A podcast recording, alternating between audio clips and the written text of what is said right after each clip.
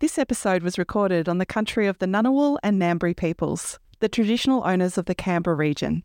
I pay my respects to elders past and present. I would like to acknowledge their continuous connection to country, community, and culture.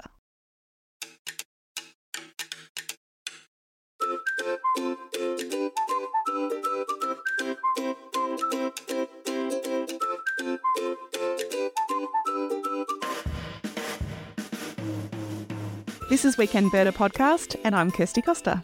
Throughout season two and beyond, we are going to hear about some great places to go birdwatching around Australia. This will help you plan or dream about your next holiday. Or maybe you'll learn about some new places to visit in your local area. We are kicking off this theme with a trip to Canberra in the ACT. I thought it would be fun to start here because it's probably not the first place you'd think of in Australia to visit. Our trip host is Olivia Congdon.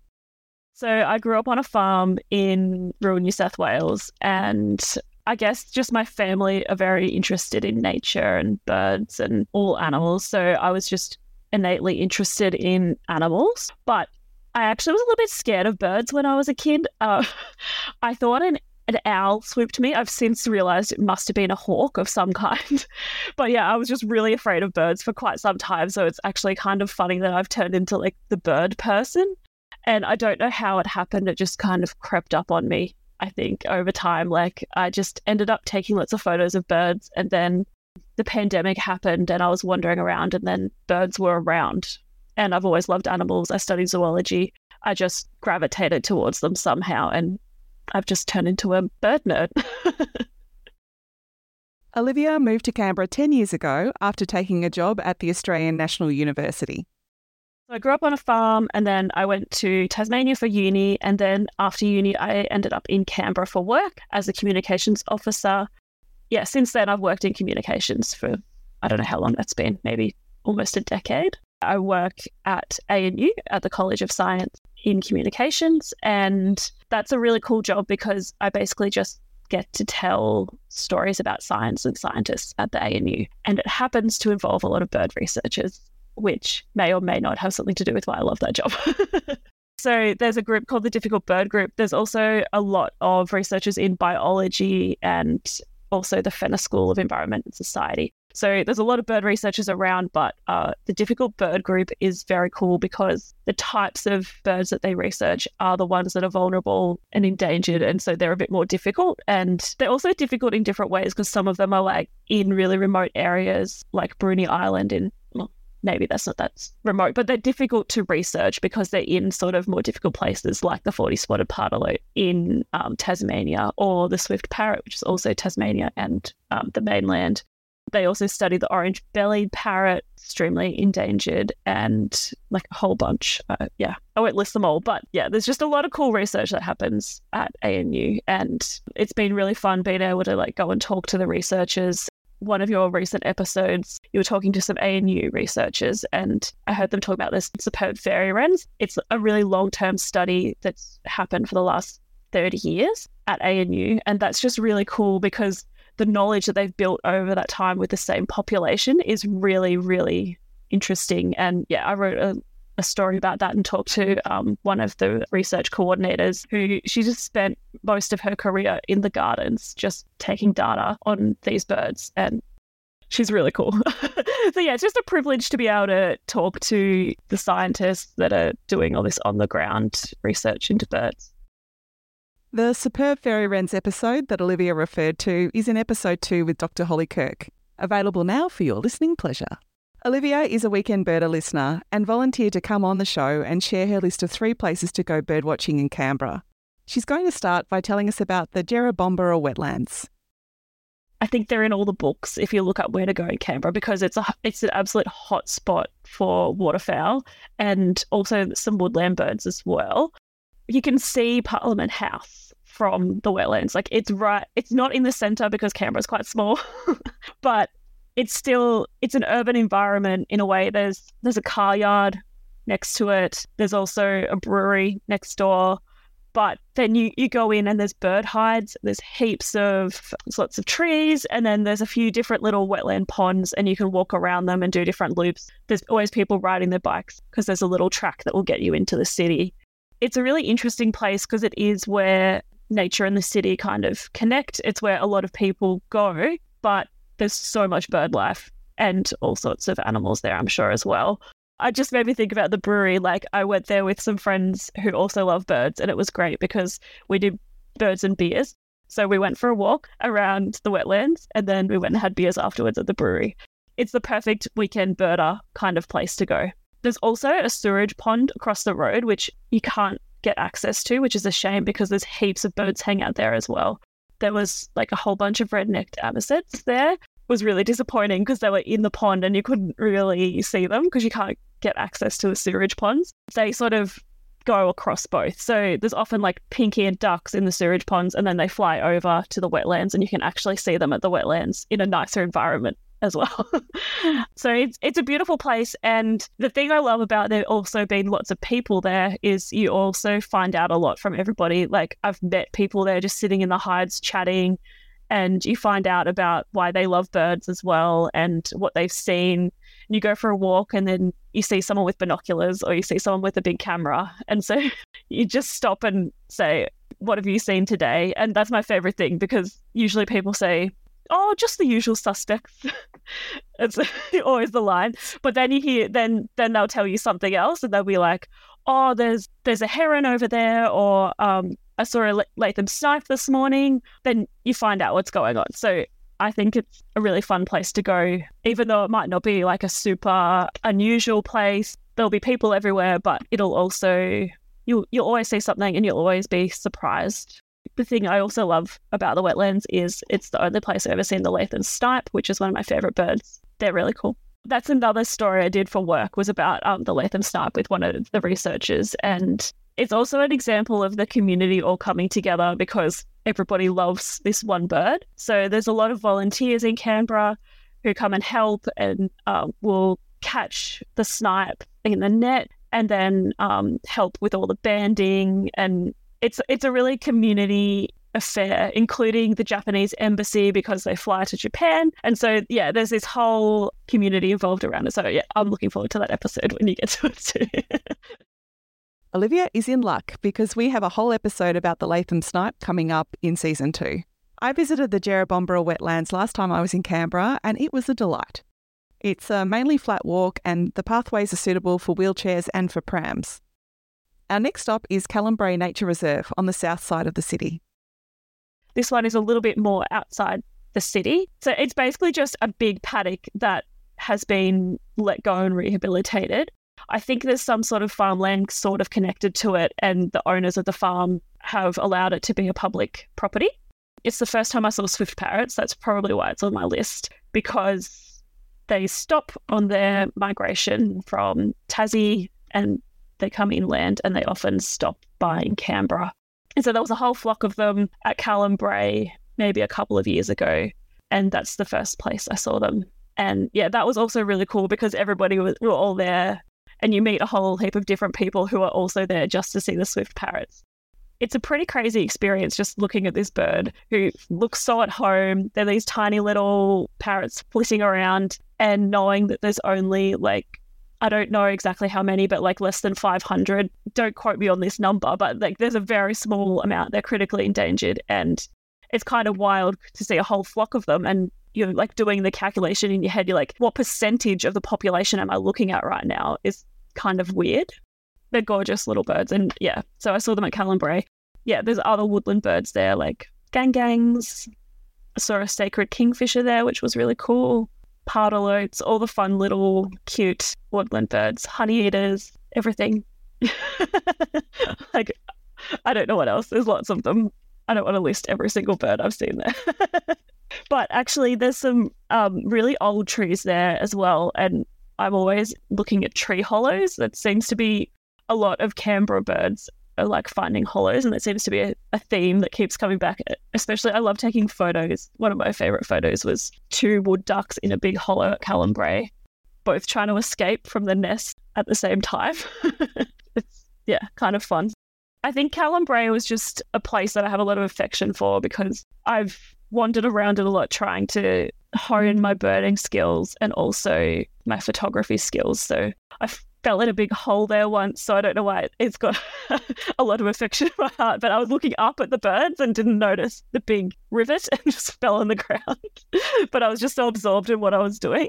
But yeah, so I, I kind of like I learned how to take backlit photos because it was like it was after the rain. There was all these raindrops all over the like eucalypts, over all the like long grass, and so I just accidentally like shot into the sun and the photo turned out amazingly. So I spent a day just out at Callum Brae just taking backlit photos with heaps of like big balls of light in the background. And I think it's for me, it's always the side of the photography along with the birding, and the two I get excited about. So I'm I'm excited to have taken a cool photo of a bird doing an interesting behavior.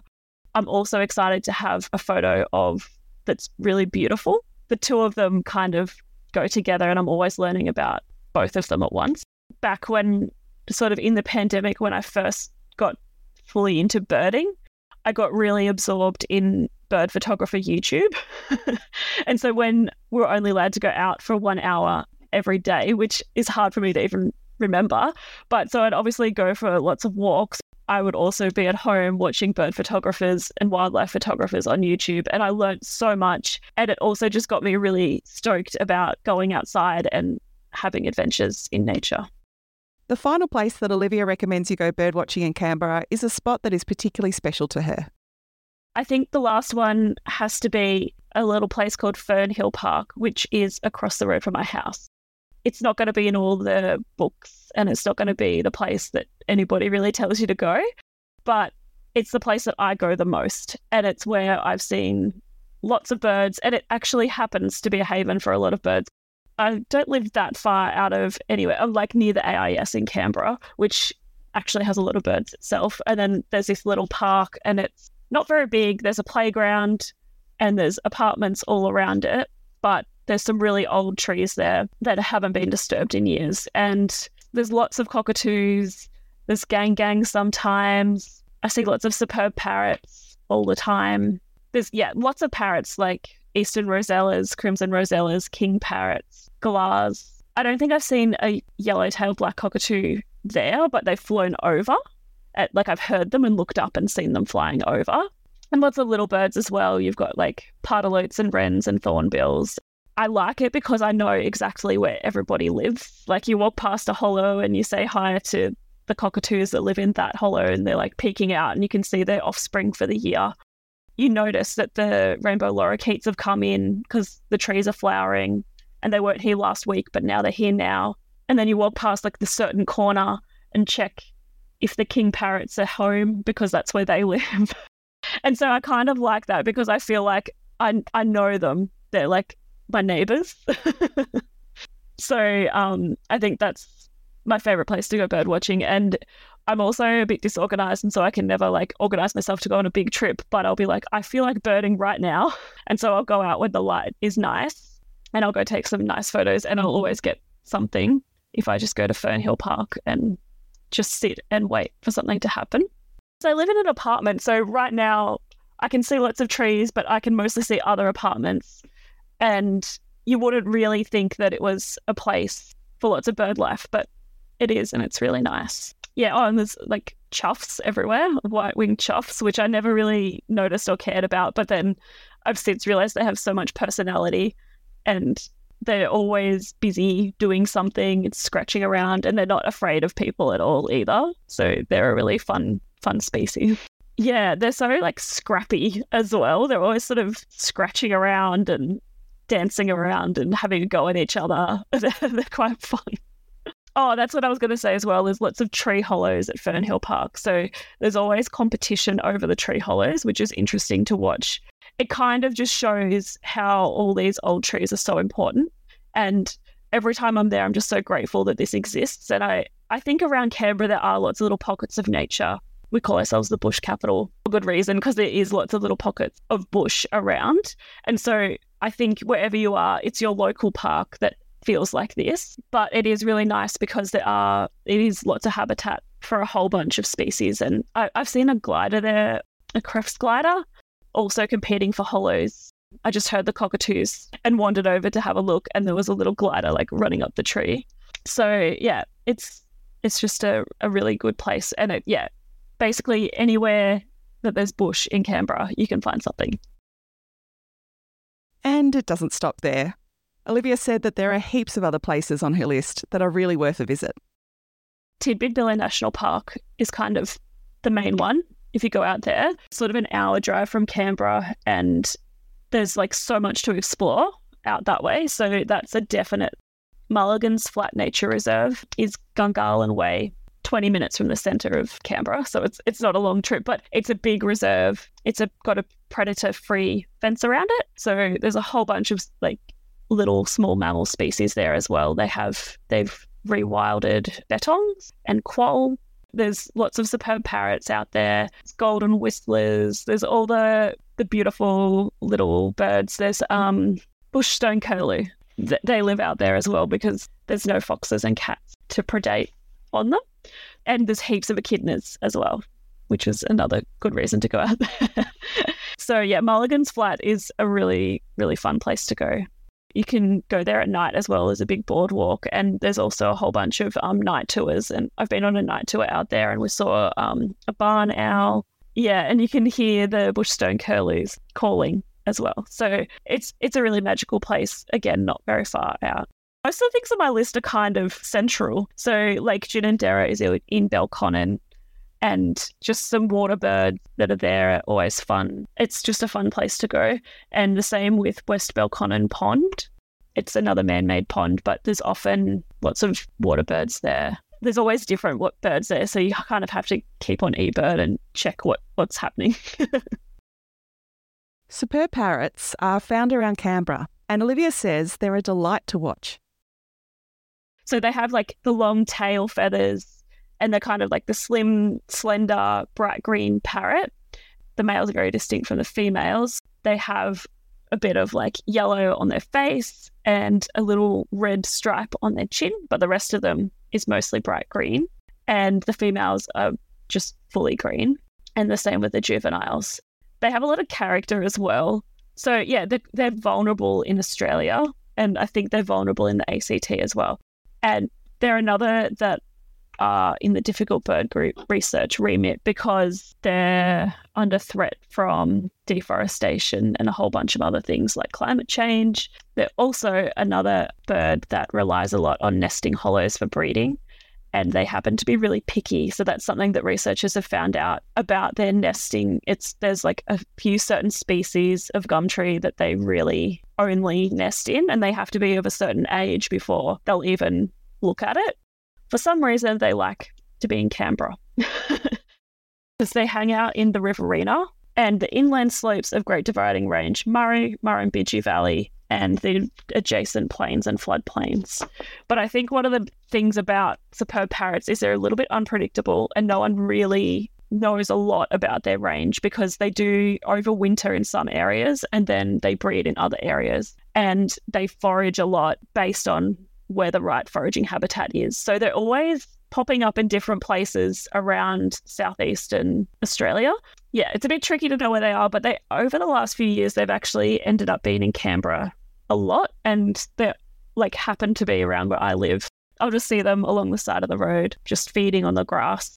I think they have sort of been my entry bird when I think about it because I did grow up in the Riverina and my parents were always like, very excited if they ever heard or saw a superb parrot. And I remember reading a kid's book about a superb parrot that was like, it was a very independent book that somebody had written trying to improve conservation for superb parrots. So they were like, they were very special all my life. And so when I just saw them on the side of the road in 2020, I was like, what? These are superb parrots? What's going on? Often you'll see them foraging on the ground in flocks. People can confuse them with red rumped parrots who are little parrots that hang out in the grass. The red rump parrots are more turquoise, whereas the superb parrot is a brighter green. And when they take off, you kind of see their feathers splay out like little fingers. You can also just know that they're there because you hear like little munching on the leaves and you hear some rustling in the tree. And then you look up and you see that it's a few superb parrots having a little feed. They sort of look like a guinea pig eating the grass. Not at all like a guinea pig, but when a guinea pig is eating one shoot of grass, it just slowly like munches away on it. They kind of do that little like munch munch and they're very adorable to watch. I just feel so lucky because I also think lots of people in Canberra haven't seen them, but I just happen to live where they hang out a lot. And then even at work on the ANU campus, we get superb parrots. So I'll just be walking along to get my lunch and go to the cafe, and then I'll hear like a flock of superb parrots fly over. And I'm like, what are the chances? Because they are, uh, yeah, quite a rare bird. It may come as no surprise to you that Olivia's favourite birdwatching tool is her camera. I didn't even have binoculars for a long time because I would just use the long lens on my camera to see what a bird was, or I would take a photo and then zoom in on my camera, which is, yeah, I know there'll be a lot of birders that tut tut at that. but that's just what I had available to me. And I didn't have that much money to spend on binoculars because I'd spent it all on my long lens. when I saw superb parrots on the side of the street, then I ran home and I got my camera and then I came back and then I like I lay down in the grass on my tummy and like just took photos. That was kind of the thing that made me realize you could just stop and be still and then the birds will hang out with you and come to you. And so I don't need my camera to do that anymore. I'll just sit and the bird like feel like a little bit of a Snow White and the birds will come around you. I didn't realize how to do that until I had my camera and I sort of slowed down and it gave me purpose and a reason to be there, to stop and wait. And then it helped me, yeah, to learn about the birds. And then you take a photo of something you had no idea what it was. And then you have the record so you can go back and look up the bird book. And then I could figure out what it was. And so, yeah, my camera has been the thing that's really helped me to find the birds. But then also sharing my photos has helped connect me with like the birding community and like the local Canberra community, but also in Australia. And so it's really joyous being able to share my birds on Instagram. I made some little cards out of my photos and people really love that. Like it's just a nice way to bring people along on the birding journey. I'll put a link to Olivia's Instagram account if you'd like to see her photos. For anyone who is interested, this is Olivia's camera setup. I had a Canon 70D. The lens I had was a Sigma 150 to 600 millimeter lens, and that was a really good basic birding setup. That was amazing because the 600 millimeters could get you really close. So that's why I felt like I didn't almost need binoculars because it's such a long lens. It would feel like I was really close to the birds. Then I got all absorbed, as I said, in the YouTube world and the photography world. And then a new camera came out, the Canon R7. It's sort of the entry level mirrorless Canon. So it's a lighter camera and it's got better auto eye focus. The AI is really good and it kind of finds the eye of the bird and helps you take a better photo. And with that, I have a 100 to 400 millimeter lens. But I'm always wishing I had other things and trying not to go down the like gear obsession because that's a thing you can do and wheel myself back and just be happy in the moment with what I have. well, that was a joyous exploration of birdwatching in Canberra, wasn't it? Many thanks to Olivia for taking the time to share her favourite spots and her favourite birds. If you are living in Canberra or you're planning a visit, you could also reach out to the Canberra Ornithologist Group. Anthony Overs from this group featured in episode 5 and he taught us how to use binoculars and he also talked about birding in the Australian National Botanic Gardens. You might have noticed that the Weekend Birder website has had an upgrade and now features a section on where to go birdwatching in Australia. All the places that Olivia has just mentioned are pinned in a Google map for your reference. Visit weekendbirder.com and check it out.